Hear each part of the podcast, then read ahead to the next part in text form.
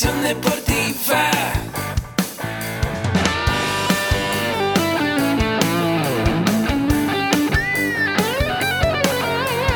Yo soy Ahmed. Somos guerreros.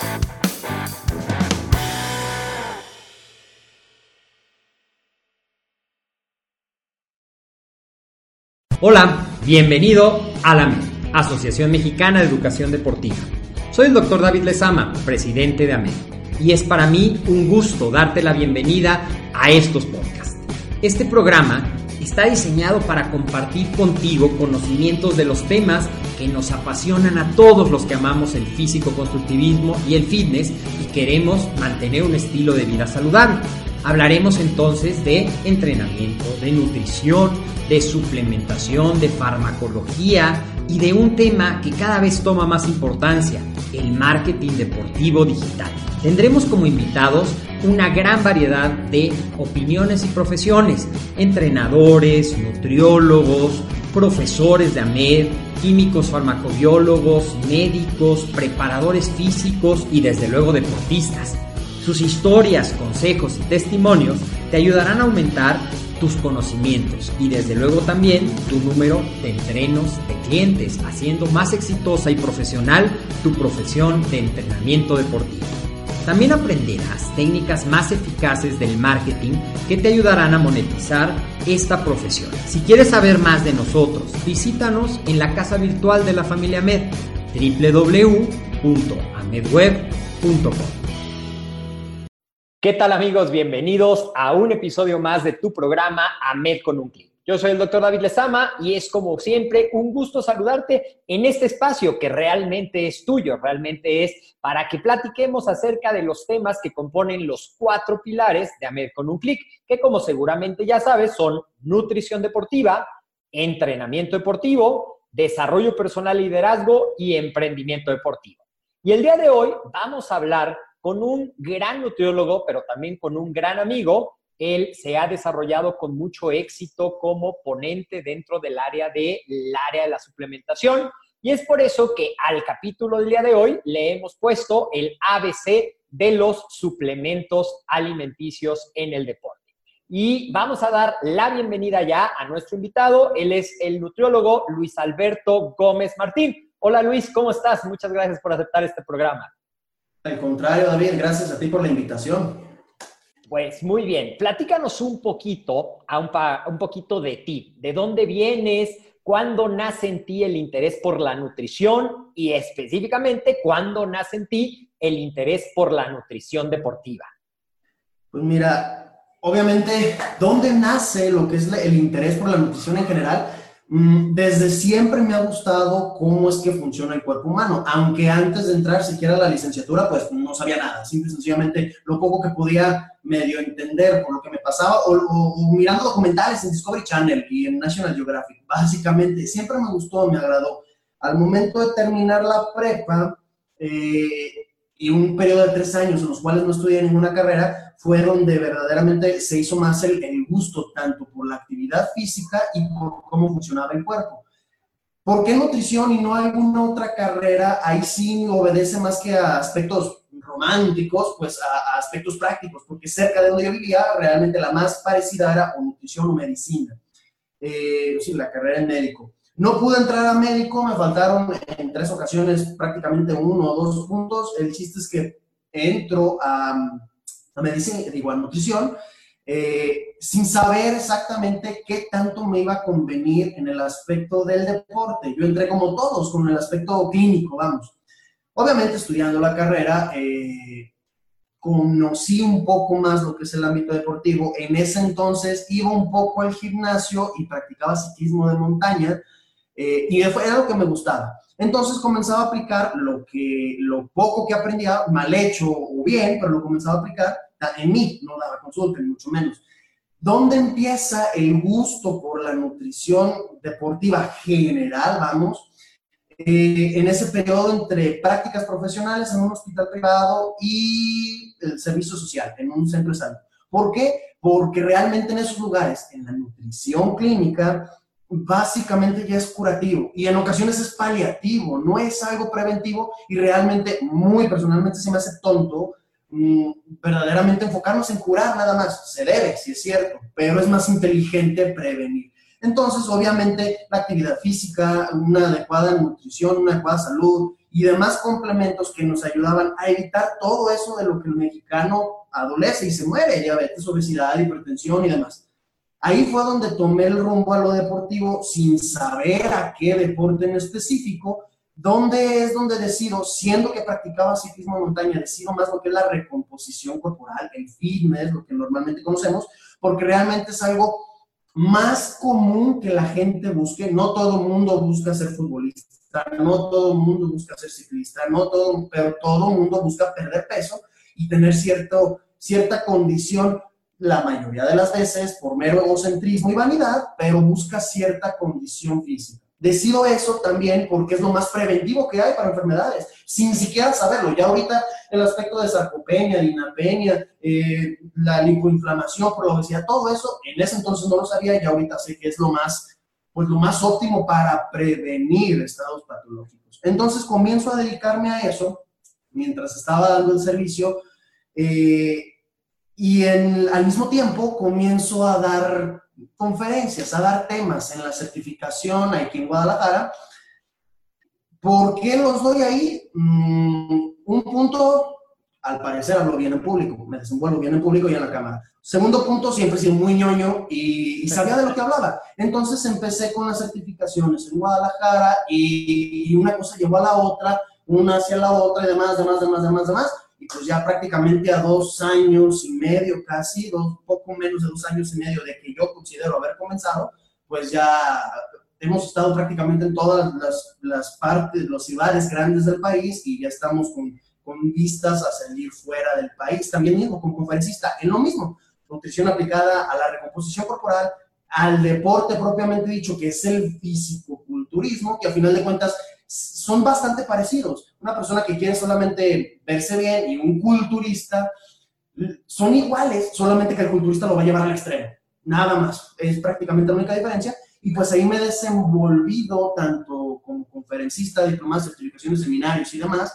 Y con los pacientes, prácticamente los pacientes que me buscan, absolutamente todos son en, ese, en esa línea. Realmente, siendo que soy nutriólogo y que te puedo saber lo básico de diabetes, lo básico de hipertensión, pues ya no tengo pacientes, no atiendo ese tipo de pacientes, mucho menos pacientes hospitalizados y clínicos. Y es ahí la línea en la que he tenido en lo que yo también considero poco tiempo. Tengo ni siquiera dos años, tengo poco más de dos años que considero haber comenzado y pues aquí estamos con esa línea de especialización. ¿A qué se debe o a qué se pueda deber ese éxito eh, en, este, en este ramo? Y como frase eh, motivadora para quienes vean la entrevista, no hay profesionales en esta industria, no los hay, o son muy pocos, y por eso cuando llega alguien basado en evidencia que sabe hacer las cosas, pues por eso brilla. Básicamente eso es un resumen de tres minutos de lo que somos y de lo que hacemos. Excelente. Y acabas de decir algo que me gusta mucho, que es basado en la evidencia, pero basado en la evidencia con el ánimo de compartir, que creo que es algo de lo que te caracteriza no con el ánimo de criticar, no con el ánimo de condenar, no con el ánimo de, eh, por ahí dicen, aventar y aventar artículos científicos, sino con tomar las bases, tomar la información que ya está probada, compartirla y aterrizarla. Creo que es algo de las cosas que más me gusta cuando te he escuchado hablar, aterrizarla a algo que cualquier persona puede entender. Y pues, ¿qué te parece si le vamos empezando a dar forma a la entrevista y nos platicas qué son los suplementos alimenticios de acuerdo a lo que COFEPRIS, que es la Comisión Federal de Protección y Radio Sanitario, aquí en México, que es donde estamos, transmitiendo, marca. Sí, pues mira, básicamente una cosa así como lo comentas. Bueno, antes de eso me gusta nada más cerrar con ese comentario que dijiste del aspecto de, de basado en evidencia y de aterrizar las cosas. Hay un punto importantísimo para también los colegas de AMED que estén haciendo eso, y ahorita respondo a lo que íbamos. Mm, la información para bien, hoy en día todo el mundo la tiene y todo el mundo puede conseguir la información. Yo te puedo compartir que todo lo que yo sé no es, no es, no es un hilo negro, no es un secreto para nadie. De todo lo que yo sé y lo que yo he compartido en redes sociales y lo que comparto en eventos, todo el mundo lo puede saber. O sea, la información ya ahorita afortunadamente, mm, está muy accesible, a la mano de todos. Tienes internet, tienes smartphone, puedes saberlo todo, básicamente. Eh, aquí el asunto está en, por eso se comparte, porque la información ya ahorita no es lo que te diferencia como profesional, es cómo aplicas esa información. Tú puedes compartirlo todo, o es lo que yo hago, comparto exactamente todo lo que sé, yo no me guardo nada. ¿Por qué? Porque sé que eso no me va, no es el hilo negro, el hilo negro es cómo aplicas esa información en el día a día con cada uno de los pacientes. Es una, ahorita que comentaste, eso es una idea que quería cerrar. Ahora bien, ¿qué es un suplemento? Sea desde Cofepris o incluso, bueno, estamos aquí en México, evidentemente, pero un nivel un poco más arriba, pues también desde la FDA. Aquí, eh, más que definición técnica, quizá, me gustaría que quedara muy claro en la gente que nos está escuchando y nos está viendo, el término suplemento o el término complemento. Esa es la gran diferencia como para saber qué podemos usar, qué vale la pena usar. Ya si sirve o no sirve, podemos, vamos a estar profundizando más en la entrevista. Pero principalmente respecto a eso, a qué es, pues prácticamente es, un, es una sustancia no farmacológica para mal, por decirlo de alguna manera, porque no está regida por las, por las normas que rigen a los medicamentos. Eh, una sustancia no farmacológica comúnmente que la podemos encontrar en los alimentos o en hierbas y demás compuestos naturales, por decirlo de alguna manera, eh, y que obviamente puede ser tratada para algún fin específico, sea terapéutico, sea de rendimiento y demás. Palabras más, palabras menos, eh, sea COFEPRIS, sea la FDA, sea la ISSN. Pero algo interesante es que aunque no es una molécula con una actividad farmacéutica terapéutica, sí algo interesante que creo que conviene resaltar es que los suplementos alimenticios sí se presentan en formas farmacéuticas, sean tabletas, sean polvos, sean jarabes, es decir, tienen la forma, pero no tienen la función ni están catalogados dentro de eso. A lo mejor desde ahí vienen las confusiones de que mucha gente piensa que un suplemento es un medicamento. Y otro concepto que a mí siempre me gusta señalar, y estarás de acuerdo conmigo, es que suplemento, que es el nombre correcto aquí en México, se presta a que suple, y en realidad es suplementa, añade valor a la dieta, y como dice la definición de la Ley General de Salud, pueden o no contener vitaminas o minerales, pero son principios de cosas que realmente puedes obtener a través de los alimentos, que nos lleva a lo que te quiero preguntar después, que es realmente, en tu opinión, Luis, un suplemento alimenticio es necesario e indispensable para poder lograr el resultado del rendimiento deportivo o de la recomposición corporal? Te puedo responder todavía un nivel antes ni siquiera, o sea, lo más importante para el, objetivo de rendimiento deportivo y hasta cierto punto el de recomposición corporal, ni siquiera es la nutrición. El principal estímulo es el entrenamiento. Todavía vende más atrás y es propiamente dicho el entrenamiento, porque nos damos un extremo para que quede claro. Puedes tener la mejor nutrición del planeta, con la mejor suplementación del planeta, pero si no entrenas no vas a mejorar ninguna actitud física. Se llama el rendimiento y puede que en recomposición corporal sí, porque recomposición corporal no buscas ninguna expresión del rendimiento, ni fuerza, ni flexoelasticidad, ni resistencia, ni ninguna de estas. Entonces, lo principal para mejorar el rendimiento es el entrenamiento, después la nutrición. Ahora bien, dentro de la nutrición es indispensable, como tú lo mencionas, la suplementación realmente no. Si está bien estructurado el plan de alimentación, pocos son los que realmente tienen una ventaja por sobre los alimentos. Y esa ventaja no es una ventaja que tú digas, wow, voy a ganar una medalla de oro. Realmente no. O sea, esa es también otra de las cuestiones en la recomposición corporal, que es donde yo me desenvuelvo primordialmente. La gente piensa que si compra la proteína en polvo, va a crecer muscularmente y se va a poner como un fisicoculturista. O sea, son demasiados factores los que están en medio. Puede ayudar, sí puede ayudar. ¿Por qué? Porque ni siquiera nosotros, ni los nutriólogos, ni prácticamente nadie hace las cosas perfectamente bien. Quizá quien las haga perfecto y arriesgándome a equivocarme, quien gana dinero de ellos, sean modelos fitness, sean atletas, y ni siquiera los futbolistas o los atletas de alto rendimiento en ocasiones no hacen las cosas perfectas. Ellos son los que quizá menos necesitan porque saben hacer un plan de alimentación, pero son los que quizá más lo necesitan porque tienen beneficios de cualquier ventaja. sea pequeña como la de los suplementos, pero tienen beneficios. Aquí la palabra clave, si son indispensables o no, sirven o no, es saber contextualizar acorde a las necesidades de cada persona. No es lo mismo lo que necesitamos tú y yo, que hacemos actividad física por salud, o bueno, yo un poquito más por vanidad, a Usain Bolt, a Michael Phelps, a, jamás, nunca. Claro. Y otra de las cosas que es importante señalar, estarás de acuerdo conmigo, es que una de las funciones de los suplementos alimenticios, ya hablaremos más adelante de las categorías, pero hablo específicamente de las combinaciones de proteínas o de proteínas con carbohidratos, de macronutrientes, es que ayudan a satisfacer las necesidades del deportista de una manera más práctica. Porque pues estarás de acuerdo conmigo en que mucha gente estudia, trabaja y hace ejercicio y aparte pierde mucho tiempo en los traslados y en esos casos pueden hacer más fácil el cumplir con los requerimientos.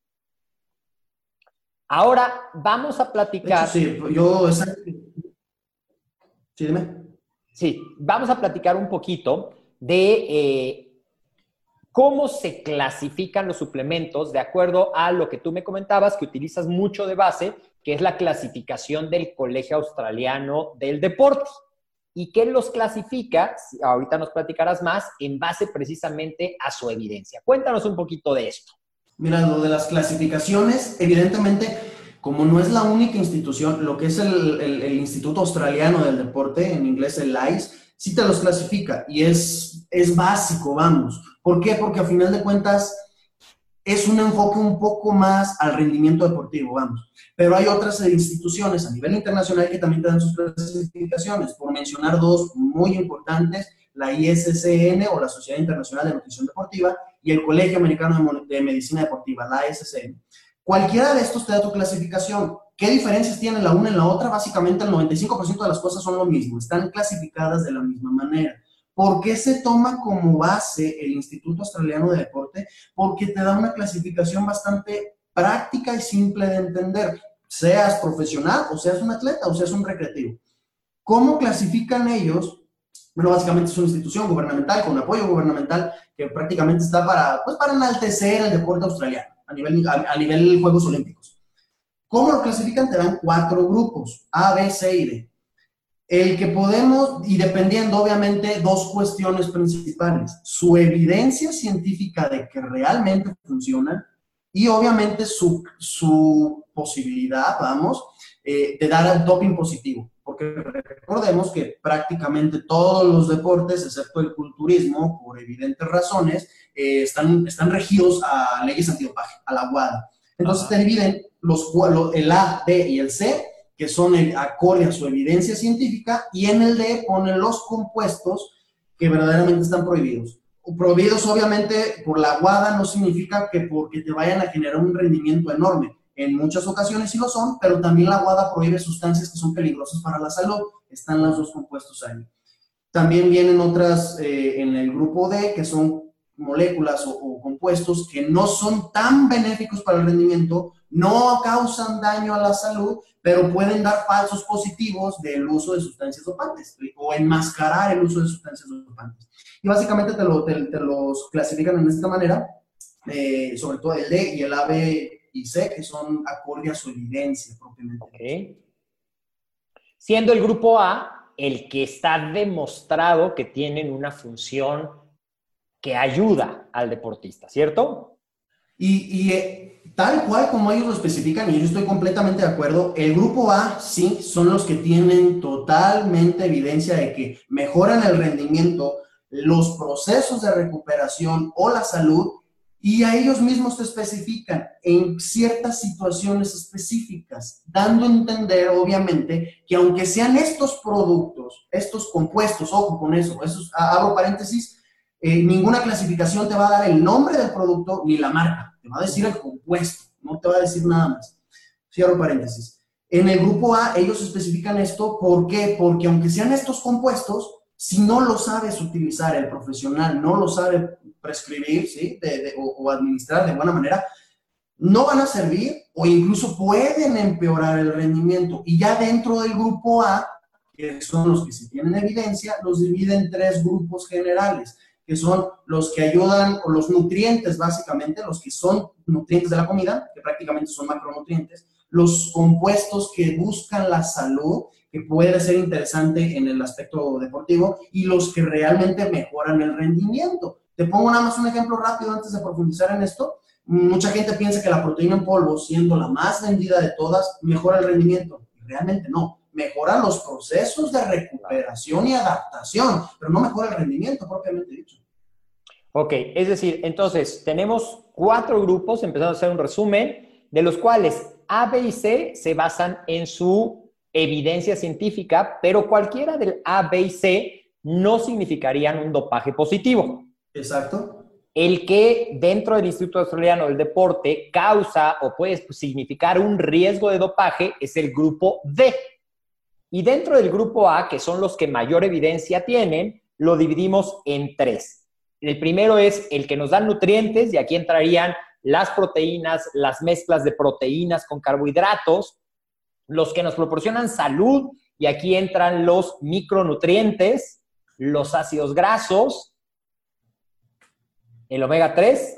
Sí. Exactamente. Y dentro de los del rendimiento, aquí entran los compuestos específicos para favorecer algún proceso, como el más famoso es la creatina. ¿Qué otros compuestos entran dentro del rendimiento en la categoría A? En los del rendimiento, y para de contar, son cinco nada más. Y de hecho, dos no, no los encuentras en forma de suplemento. Son catalogados como ayudas ergogénicas nutricionales. Al final de cuentas, resumen rápido, ergos viene del latín de trabajo y génesis, producción de trabajo. Y básicamente son ayudas que nos, que nos ayudan, valga la redundancia, a producir más trabajo. ¿Cuáles tenemos? Creatina en su forma monohidratada. Importante esto porque no es la única forma de la creatina. Junto con la creatina, la más famosa y que tienen 40 o 50 años de estudio, la cafeína, en su forma ya sea en forma de café, que es cafeína, o en forma de suplemento, que es cafeína anhidra lo que es básicamente la beta-alanina, derivado de aminoácido, también de reciente descubrimiento, que ese sí está bastante bien. Y los otros dos, que no son suplementos, pero que vaya que funcionan, es el bicarbonato de sodio, el que encontramos en cualquier tienda, en cualquier farmacia, y lo que son los nitritos dietéticos. Aún no se regula, digo, no se regula, no se puede generar en forma de pastillas nitritos propiamente dicho encontramos en los suplementos extracto de betabel o remolacha para quienes nos sigan de Latinoamérica, y esos son prácticamente que mejoran el rendimiento, son los únicos cinco que realmente tienen evidencia si es que se utilizan bien, y podemos profundizar en eso. Exactamente, creo que acabas de tocar algo bien interesante. Así como decías que no simplemente por tomar proteína o por tomar una mezcla de proteína con carbohidratos voy a crecer de tamaño, no significa que por tomar creatina voy a desarrollar mayor fuerza, mayor velocidad y una recuperación más rápida, que serían como las tres funciones básicas de la creatina. Todo tiene que estar, y creo que me gustó mucho la palabra que utilizaste, contextualizado y combinado con lo que yo siempre hablo. Un, un triángulo que debe ser nutrición, entrenamiento y descanso para que se obtenga el resultado. No hay más. Ahora, dentro de eh, la parte de las proteínas, vamos a regresarnos un poquito a la parte de los nutrientes, es todas las proteínas que encontramos en los suplementos alimenticios. ¿Pertenecen a esta categoría o también en eso hay una clasificación? Porque esa es una pregunta que muy comúnmente nos hace la gente. Básicamente, mientras sea una proteína completa, va a estar en este grupo. El mismo Instituto Australiano de Deporte te especifica ahí respecto a proteínas, lo que es el suero de leche, la caseína prácticamente, y quizá eh, eh, ellos te dan una clasificación de comida deportiva, comida líquida, que en el ámbito del fitness y demás es lo que conocemos como los ganadores de peso, que son una mezcla de proteínas, hidratos de carbono. De igual manera, conteniendo proteínas, también están las barras deportivas, que también forman parte de ese grupo. Mientras sea proteína completa, va a formar parte de este, de este grupo. porque ellos te especifican solamente dos?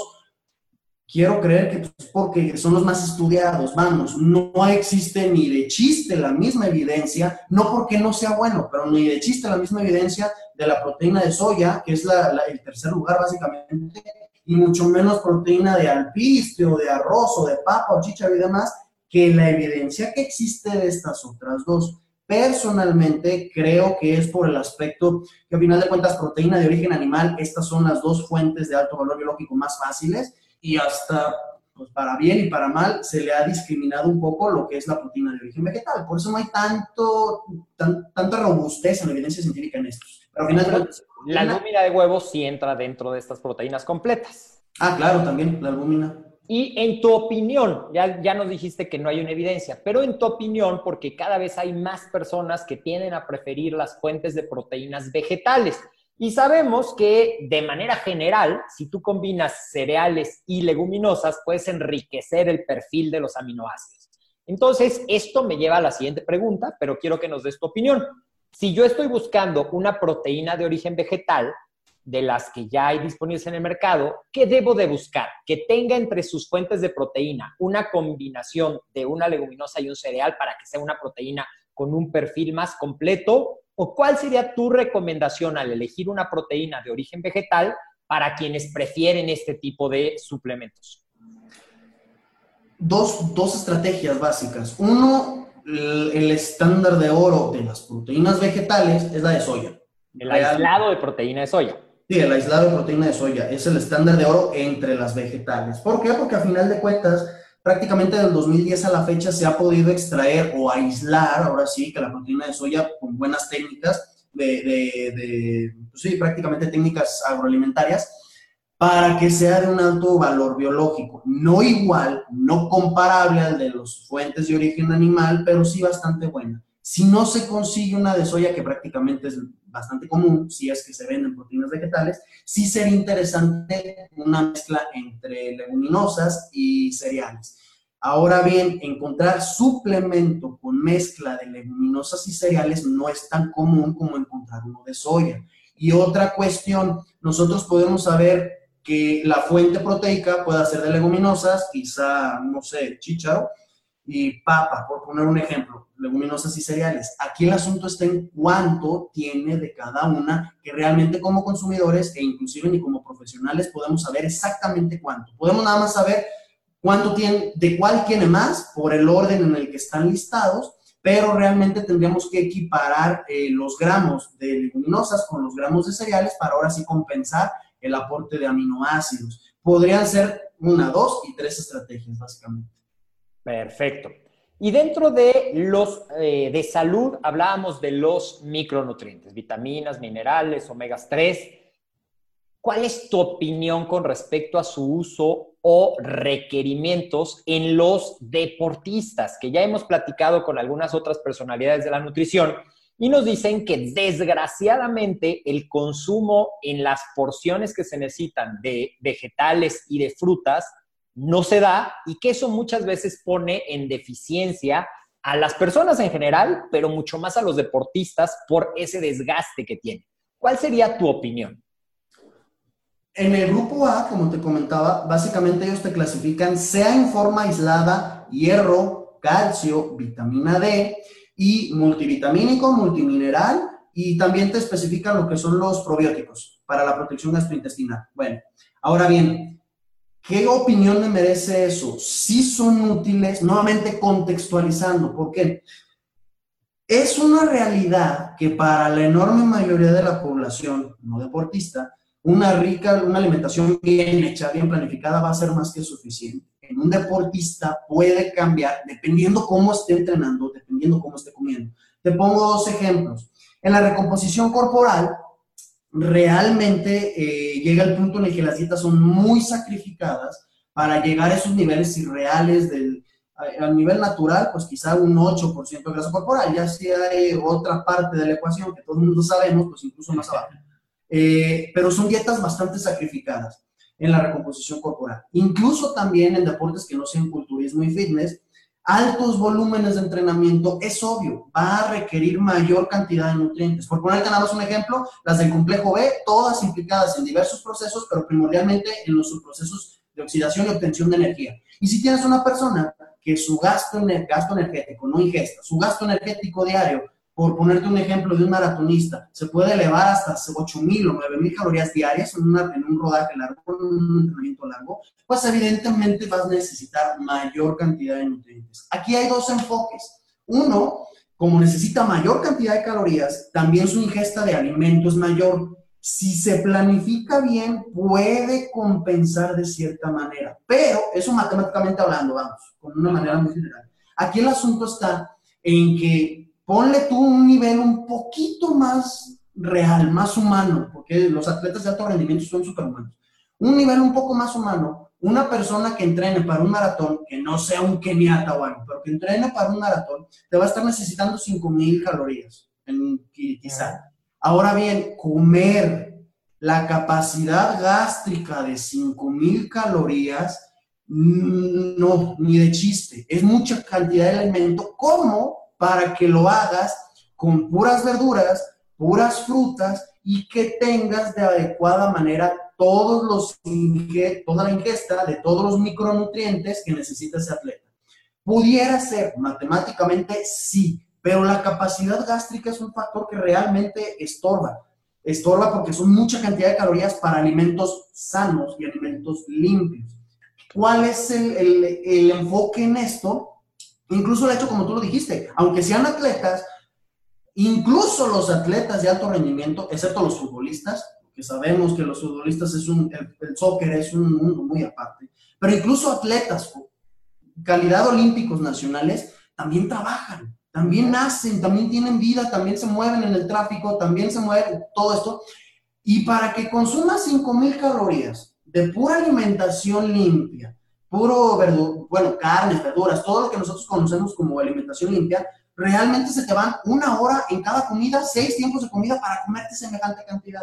En esas cuestiones, aunque los nutriólogos más puritanos puedan incluso crucificarnos, realmente necesitas alimentos que aporten calorías sin nutrientes. Y en ese, en ese, en ese contexto, como no estás consumiendo tanta fibra, que esa es la principal cuestión, la fibra y el agua que tienen las verduras, pudiera ser interesante en esos contextos aportar los micronutrientes, vitaminas y minerales, como algo preventivo en temporadas de alto volumen de entrenamiento, quizá no tanto alta intensidad, porque nunca van a ir de la mano alto volumen y alta intensidad, no puedes, nadie soporta eso. Pero en temporadas de alto volumen puede ser interesante preventivo, algún multivitamínico general y multimineral, o realmente, si, sea, si hay presupuesto para hacer los análisis en específico, suplementar el nutriente en específico. Pero mira cómo cambió el contexto.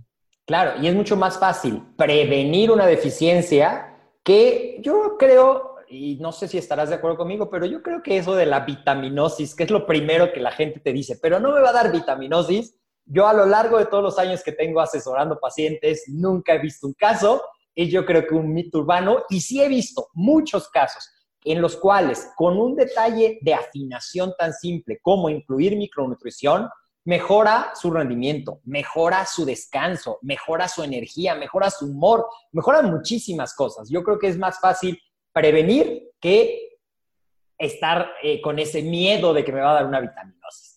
Seguimos adelante, podríamos hablar muchos, mucho, mucho de cada uno de estos, pero quiero que me menciones brevemente y eh, ya lo platicaremos en otro episodio porque estoy seguro que este episodio va a tener muchas escuchas y te quiero invitar de una vez aquí entre todos a otras pláticas ya como con temas más específicos, pero ¿quiénes están en el grupo B y C? Interesante. En el grupo B te lo clasifica rápidamente en dos, en, dos subgrupos, vamos, el B. Lo que son los compuestos derivados de plantas, prácticamente herbales, que tienes muy pocos, de hecho. Tienes lo que es quercetina, cúrcuma y algunas bayas exóticas, lo que es la, la, Montgomery, la K y la Goya. Son prácticamente eh, más que suplementos, te los encuentras como extractos herbales en los suplementos o realmente como la planta.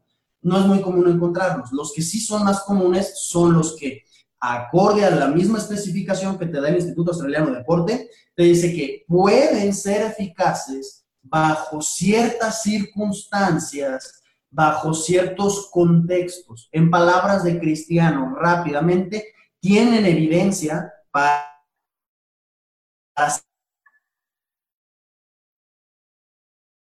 ciertos efectos, creer y los efectos que tienen hasta el momento, eh, ¿sí me escuchas bien? Sí, se perdió un poquito, creo que fue la impresión, la impresión, pero vamos a repetirlo. El grupo B tiene cierta evidencia de efectividad, no toda la evidencia para poderlo pasar a la categoría A. Y creo que esto sí es muy importante recalcarlo, porque a veces la gente dice, si no es de la A, entonces no sirve para nada. Para algunos contextos pueden funcionar. Y algo que es interesante es no te van a hacer daño. Claro, claro. Y te digo, ya exactamente los que están en el grupo B, que son estos, tenemos Vitamina C y vitamina E, no propiamente dicho como nutrientes, vamos, sino como antioxidantes, te los marca como esto, y podemos profundizar en, algo rápido en cada uno de ellos.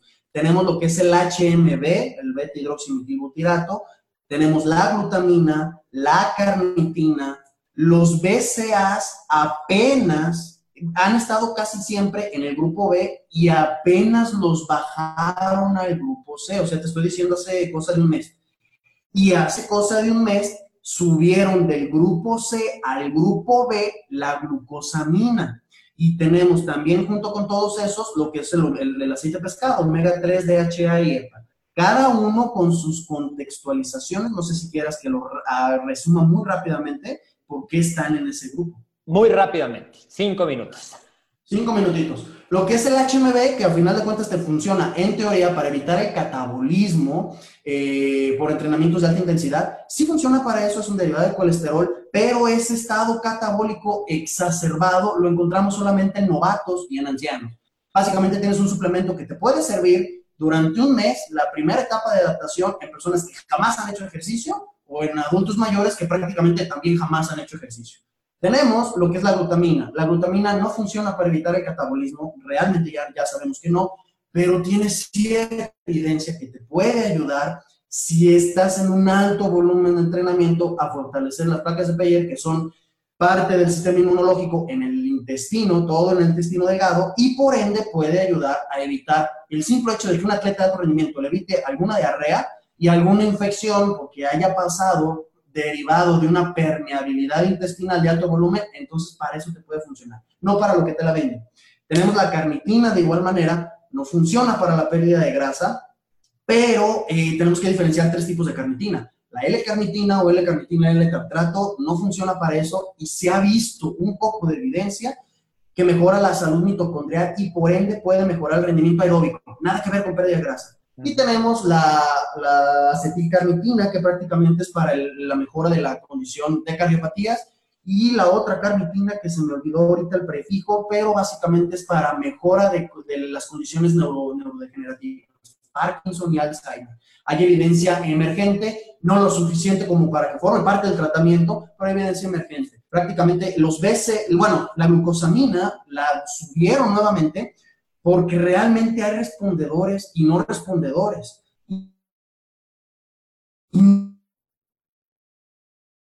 No pueden degradar, no la mejora esa degeneración en el cartílago, cualquier tipo de, en cualquier articulación, con la suplementación de carnitina, digo, de, glucosamina. ¿Por qué sigue estando en el B? Porque no a todo el mundo le funciona hasta el momento. Los BCAs estuvieron siempre en el B, porque se vean para evitar la teoría de la fatiga central, que esta solamente se da en deportes de larga duración, por esta relación entre triptófano, BCAAs y la serotonina en el cerebro. No funcionan para evitar el catabolismo, no son anabólicos, no mucho menos, porque recientemente están degradados nuevamente a grupo C, porque para ese objetivo lo que más nos sirven son los carbohidratos suplementados. Una bebida isotónica, la que todo el mundo conocemos como Gatorade de Powerade, funciona más para evitar la teoría de la fatiga central que los BCAs. Pero te puedo poner un contexto en esto que para mí podrían estar todavía en el grupo B si la persona no tolera bien la suplementación con hidratos de carbono por relación osmosis, o sea, por esa osmosis, sí, por la osmosis, obviamente sería añadir un poco más agua, pero los BCAs no causan esto y pudiera ser un contexto. Y el último que tenemos ahí, que son los omegas, que es el DHA y EPA, siguen, no han brincado al grupo A por una cuestión, por más que investigamos, bueno, no nosotros pues, pero por más que se investiga, tiene mayor beneficio el DHA y el EPA en la matriz alimentaria, en el salmón, en la sardina, en todo lo demás. Nomás por eso no han brincado al grupo A, pudiera ser que si una persona realmente no consume nada de esto, se vea beneficiado de los omega 3. Por eso no han brincado y por eso siguen estando en el grupo B. Claro, y también algo interesante de señalar con respecto a estos micronutrientes y a estos antioxidantes es que esta clasificación está basada en el deporte. Eso no quiere decir que los omegas 3, por ejemplo, que algunos de los fitonutrientes puedan tener otros efectos, sí ya muy estudiados, sí demostrados en la salud en general, para que la gente no se nos vaya a confundir. Esta clasificación de la que estamos hablando hoy es enfocada al deporte. Entonces ya tenemos grupo A con una evidencia que permite afirmar con certeza que van a ser eficaces si se usan para lo que están diseñados. Grupo B pueden tener cierta evidencia dentro de los contextos y en las dosis adecuadas. Y platícanos ahora del grupo C. En el grupo C están el 99% de las cosas. O sea, realmente, si no están en el A y no están en el B, y tampoco en el D, que son los que están prohibidos, van a estar en el C.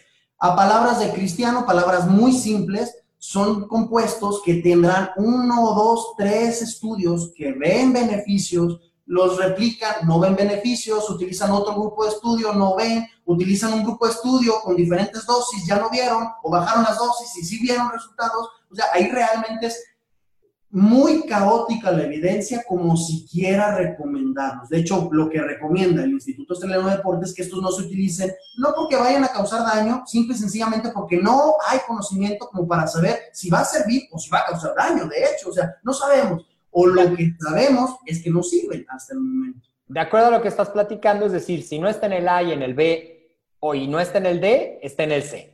Entonces, ¿el óxido nítrico estaría aquí? El óxido nítrico es una pregunta muy capciosa. Primeramente, el aspecto de el óxido nítrico es un gas, no puedes. Los precursores de óxido nítrico, más bien, la pregunta correcta. Sí. porque a veces la gente se vuelve loca con eso. Precursores de óxido nítrico, primordialmente, es que aquí está el, asunto. Tenemos dos grandes rasgos: L-arginina y citrulina malato. Cualquiera de estos dos, en el beneficio de maximizar la producción de óxido nítrico, por eso básicamente no, no sirven y están en el grupo C.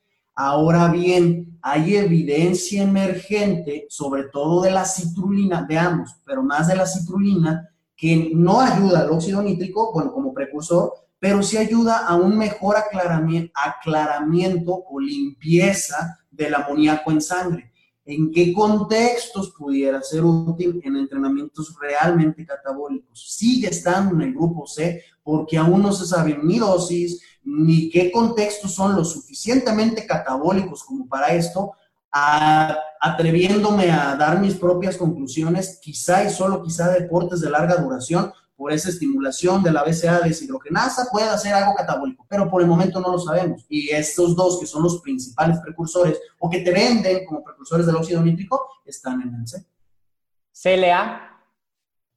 El CLA, su efecto, en teoría, es evitar la formación de, ácidos grasos, la acumulación de ácidos grasos, inhibiendo la lipasa sensible hormonas el asunto está en que se ha visto evidencia de que funciona. Para eso, sí, solamente en roedores. No se ha podido replicar los estudios en humanos, ni siquiera en simios o en, especies más grandes. No se ha podido replicar. Hasta ahí se quedaron y no han podido, no han podido replicar esos, esos resultados. Ni cambiando dosis, ni cambiando, sobre todo porque el CLA primordialmente son dos formas, ni con una ni con la otra, y no han podido. Ok. ¿Y qué está en el grupo D? Quiero que me digas qué está en el grupo D antes de regresar a preguntarte algo de, uno del grupo A y relacionado con otros. Va. En el grupo D se clasifica a grandes rasgos en tres, bueno, sí, prácticamente en cuatro, en cuatro contextos.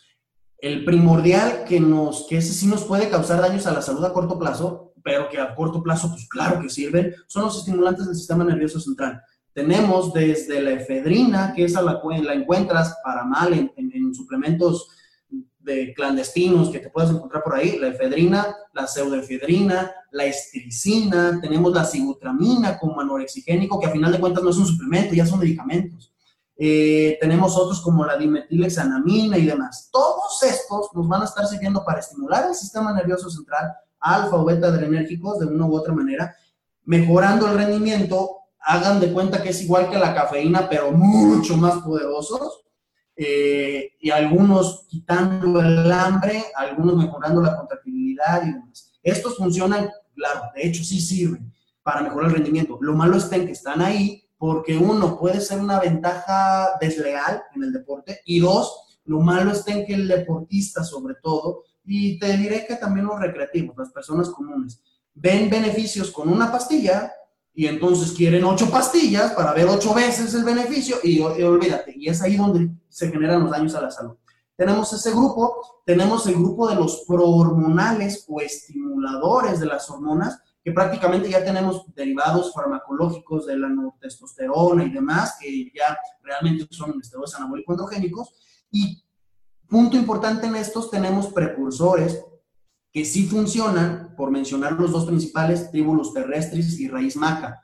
¿Funcionan para aumentar la producción endógena propia del cuerpo de testosterona? Sí.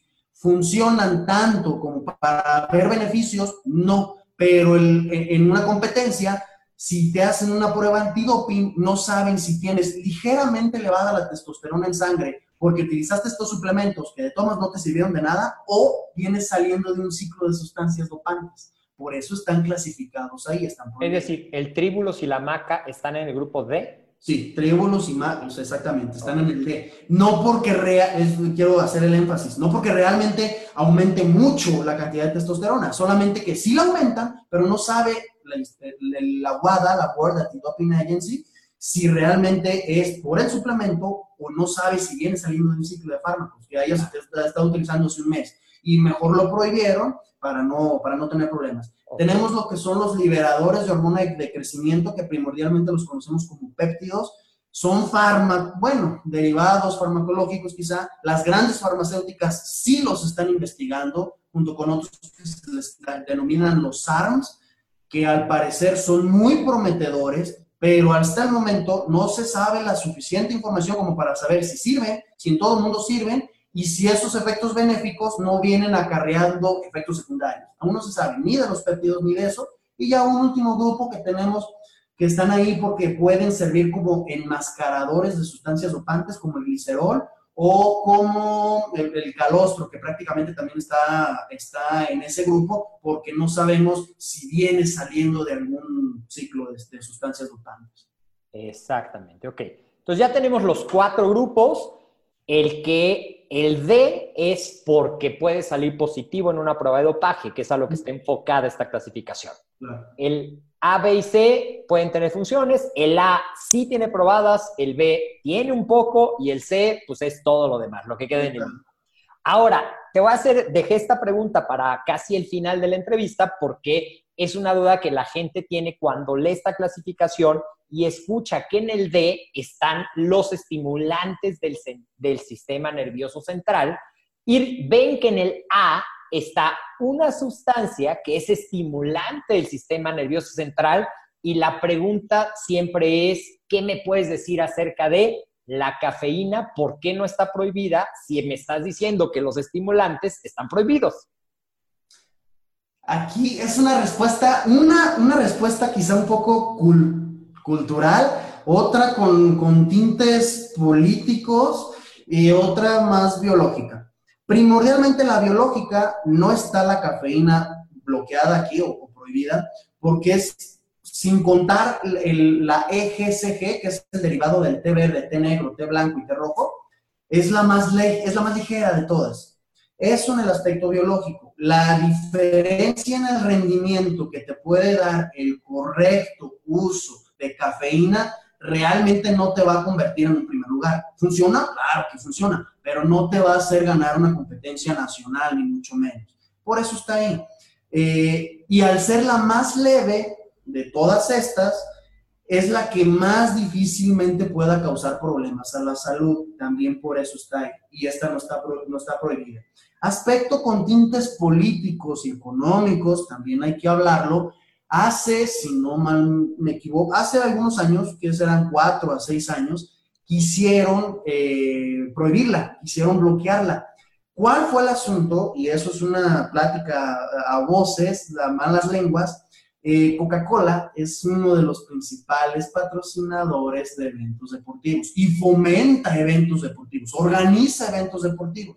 Así que si tú pones la cafeína que forma parte de la receta secreta de Coca-Cola, pues prácticamente eh, estarías, estarías prohibiendo lo que te da tu primordial patrocinador y o sea, ahí, ahí sí es una cuestión política de dinero y de conflicto de intereses. Y cuestión cultural, aquí el asunto está en que la enorme mayoría de la población mundial está adaptada y está acostumbrada al consumo de cafeína. ¿Por qué? Por el simple café. Sigue siendo, si bien es cierto, es una sustancia, es un xenobiótico con actividad farmacológica, tiene su farmacocinética y su farmacodinamia, eh, no, es, no es tan peligroso y la gente ya sabe y está acostumbrada a utilizarla. Ojo con esto, si exageras, te puedes matar literalmente con una sobredosis de cafeína, pero son las principales cuestiones por las cuales, siendo también un estimulante, no está prohibido. Ok, perfecto, perfecto. Pues muy interesante. Ya tenemos ahora un panorama bastante más completo de lo que es la clasificación del Instituto Australiano del Deporte. Ya tenemos un panorama más completo de lo que es el contexto de la suplementación. Y creo que no podemos sacar una conclusión definitiva, sino que podemos decir que son un apoyo, pero no van a ser ni la receta mágica, ni existe la dosis mágica, sino que todo tiene que estar combinado. Nutrición, entrenamiento, descanso y sobre todo, y retomando la palabra que, que decías, la contextualización de en qué momento y a qué personas se las voy a dar para que realmente esto funcione. Claro. Ahora, pues, eh, ya vamos a platicar en otra ocasión, entonces ya podemos ir cerrando esta entrevista. ¿Qué consejo le darías a una persona que apenas está empezando y se le hace difícil empezar a escoger cuál es la mejor proteína que debe tomar y su, su fin es aumentar su masa muscular? ¿Cuál sería tu elección? Obviamente este consejo tiene que estar dividido a dos personas. Tú me dirás a quién quieres que lo haga. Bueno, a dos grupos de personas. Al profesional que se dedica a esto o a la persona que no se dedica a esto, que quizá con trabajo puede pronunciar hidratos de carbono. O sea, son dos grupos diferentes. Al profesional, obviamente que se mantenga leyendo, actualizando, tomando cursos y demás, pues para que sepa utilizarlos de adecuada manera. Así de simple que no es, no, no, es una ciencia de la NASA, vamos, o sea, es algo fácil de comprender, solamente necesita tiempo de que te pongas a leer, básicamente. Y si es una persona recreativa que no es profesional, no se dedica a esto, no cobra por asesorar a las personas, quiere aumentar masa, quiere perder peso, que es lo más común, o quiere mejorar su rendimiento, no somos todólogos, vaya con un profesional capacitado, si quiere aumentar masa muscular y perder grasa, que vaya con algún nutriólogo, un entrenador que se dediquen a eso. Eso es una especialización. Quizá no veamos papeles o demás títulos que son muy importantes, pero mínimo que se dedique a eso. Si quiere rendimiento en ciclismo, ve con quien sepa tratar a ciclistas. Básicamente, ¿por qué? Porque como te lo comentaba y tú ya lo cerraste, hay cosas más importantes, descanso, alimentación, entrenamiento, y si no somos profesionales, si hasta los profesionales se nos olvida hacer las cosas, o sea, si no somos profesionales, no sabemos ni cómo entrenar, ni cómo comer, o sea, vamos a estar tapando un problema con la suplementación y nos va a salir mucho más costoso, más costoso a veces que la misma consulta y honorarios del profesional. O sea, así de simple sabes de mecánica, arregla tu carro. No sabes de mecánica y no sabes ni siquiera cambiar una llanta, lleva tu carro con un mecánico. Igual con esto, entiendes de células, entiendes de transporte, entiendes de biología y de fisiología, compra un suplemento acorde a esto. Si no entiendes de esto, ve con el profesional, así de simple. O quieres otro ejemplo, quieres llevar la contabilidad de tu empresa, de tu emprendimiento y no sabes ni siquiera dónde están las oficinas del SAT en tu ciudad, ve con un contador, no le juegues, no hagas cosas que realmente te van a hacer perder tiempo, básicamente. Me encantó tu respuesta, creo que es de las mejores que he escuchado, de la importancia de buscar a un profesional que te asesore a lograr tus metas. Y hablando de eso, ¿dónde te pueden encontrar quienes quieran contactarte para mayor información o para una asesoría? Básicamente, asesorías presenciales. Por el momento estoy en Tepatitlán de Morelos, Jalisco. Es una ciudad a prácticamente una hora de Guadalajara. para presenciales, para asesorías en línea, que también es parte del show y que eso da un tema bastante interesante para, después. Pero para asesorías en línea pueden buscarme en mi, en mi fanpage en Facebook, que es SNT Center, en mi perfil personal en Facebook, que bueno, no tiene personal, ya es un perfil público, eh, que es L.N. Luis Alberto Gómez Martín, o también en mi Instagram, que también lo encuentran así como SNT Center o Luis Alberto Gómez Martín. De cualquiera de las dos maneras se encuentran en mi Instagram, ahí estamos compartiendo información de valor y, ahí me pueden contactar pues también para las asesorías en línea. Pues muchísimas gracias, muchísimas gracias por esta valiosa información, el ABC de los suplementos alimenticios. Yo soy el doctor David Lezama, te invito a que cada semana te conectes y escuches los podcasts. Si no tienes la oportunidad de verlo en la transmisión en Facebook, recuerda que los puedes encontrar ya sea en nuestro sitio www.amedweb.com o también lo puedes encontrar dentro de Evox, si tienes un usuario Android, o dentro de la aplicación de podcast de iTunes. Ahí puedes encontrar los podcasts de Ahmed y escuchar toda la información, no solamente de Ahmed con un clic, sino también de mentores para entrenadores y de los podcasts académicos, toda la información que tenemos para ti. De verdad, Luis, te agradezco mucho el tiempo para esta entrevista y nos vemos pronto. Claro que sí, gracias a ti, David. Te mando un abrazo. Gracias.